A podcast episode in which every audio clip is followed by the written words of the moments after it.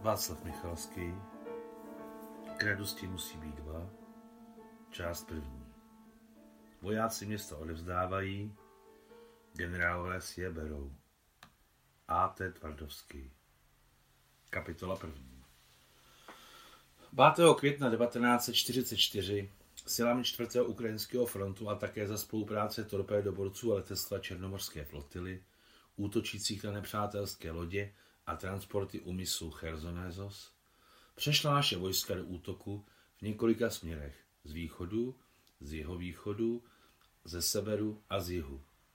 V 6. hodině večer 7. května jsme ovládli Sapun horu a popolední 8. května zabrali Inkerman. Před svítáním 9. května v důsledku rychlého boje muže proti muži útočný batalion námořní pěchoty ve kterém už druhý rok sloužila asistentka lékaře Alexandra Dobrovskaja, prorazil ze strany Mackenzievých hor a spustil se k severní sevastopolské zátoce. V roce 1920 vynesla máma miminko Sešenku z hořícího Sevastopolu právě přes Mackenzievy hory a nyní se sem Alexandra vrátila stejnou cestou. Jako si v novorozeneckém věku nemohla zapamatovat cestu ze Sevastopolu, tak ani nyní v prachu nočního boje též nerozeznala cestu do Sevastopolu. Klidně se ohlédla až u samotného břehu, který byl celý zastavěný hromadami nějakých bedínek, jež jakoby ustrnuli v mlze před rozbřeskem. Opatrně, že to jsou rakve, vykřikl najednou někdo chraplavým hlasem. Rakve, rakve, rakve, ozvali se jako ozvěna desítky dalších hlasů. Batalion totiž došel k severní zátoce přímo v místě, kde byly truhlářské dílny, které dělaly rakve pro případ možných ztrát pro celé 70 tisícové seskupení německých vojsk, bránících město a jeho okolí. Každý z pěšáků si bral po dvou rakvích. Jednu pro sebe a druhou na celtu, bundu, zbraně, batoh a munici. Jsou to chlapíci ti fricové? Jo, jo, chlapíci, Chválili vojáci německou práci a německou starostlivost. Rakve byly dvojího druhu. Pro vojáky a důstojnické. Pravda, našlo se i 15 skutečně neobvyklých masivních, možná šlechtických, zřejmě určených pro hlavní vojenské velitele. Ke Němců je třeba říci, že všechny byly vyrobeny poctivě, hluboké, ze suchého dřeva. Dřevo lícovalo, dokonce byly i sklížené, jako by to nebyly rakve, ale Chárnovy převoznické bárky. Rakví bylo tolik, že stačili s přehledem na celý batalion. Asistentka lékaře Alexandra Dombrovskaja dostala dvě luxusní, skutečně generálské. Kolegové se jí vždycky snažili vybrat to nejlepší.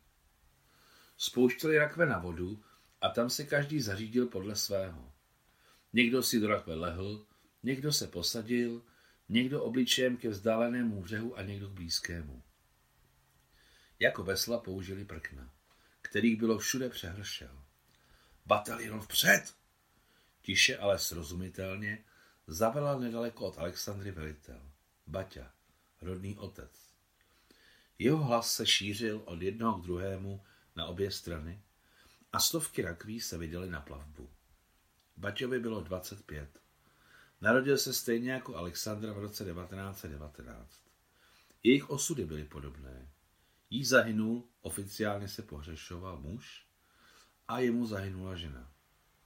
Rakev, ve které seděla Alexandra, byla postavena pro silného muže, takže se jí plulo pohodlně.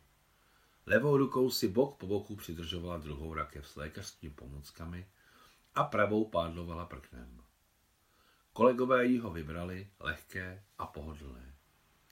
Aby mohla zabrat pádlem zleva, musela si nahýbat přes, základ, přes nákladní rakev. Z pravé strany to bylo pohodlnější. Tak se stalo, že Alexandru posadili zády ke vzdálenému břehu. Kolegové ji tak starostlivě odnesli do vody, že si ani nohy nenamočila. Pohybovala se zády.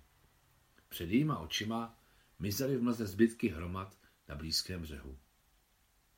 A v dálce byly Mackenzievy hory se záblesky rozhořívajícího se boje. S každou minutou Boj nabíral na síle. Nebe zrůžovělo, jako by vyšlo slunce. Vzduch znatelně zvlhl, začal foukat lehký větřík přímo v kurzu a mlha se před rozbřeskem trošku zvedla nad vodní hladinu. Baťa řekl, že šířka severní zátoky je 600 až 800 metrů, což znamená 30-minutovou plavbu. Němci je budou sotva očekávat, takže je potřeba si pohybovat tiše jako myšky. Baťa plul ve stejné generálské rakvi jako asistentka lékaře Alexandra Dombrovskaja.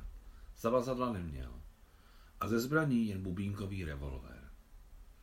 Alexandra si představila myš, jak po vodě přebíhá severní zátoku, jako by běžela po suchu a zahyhněla se.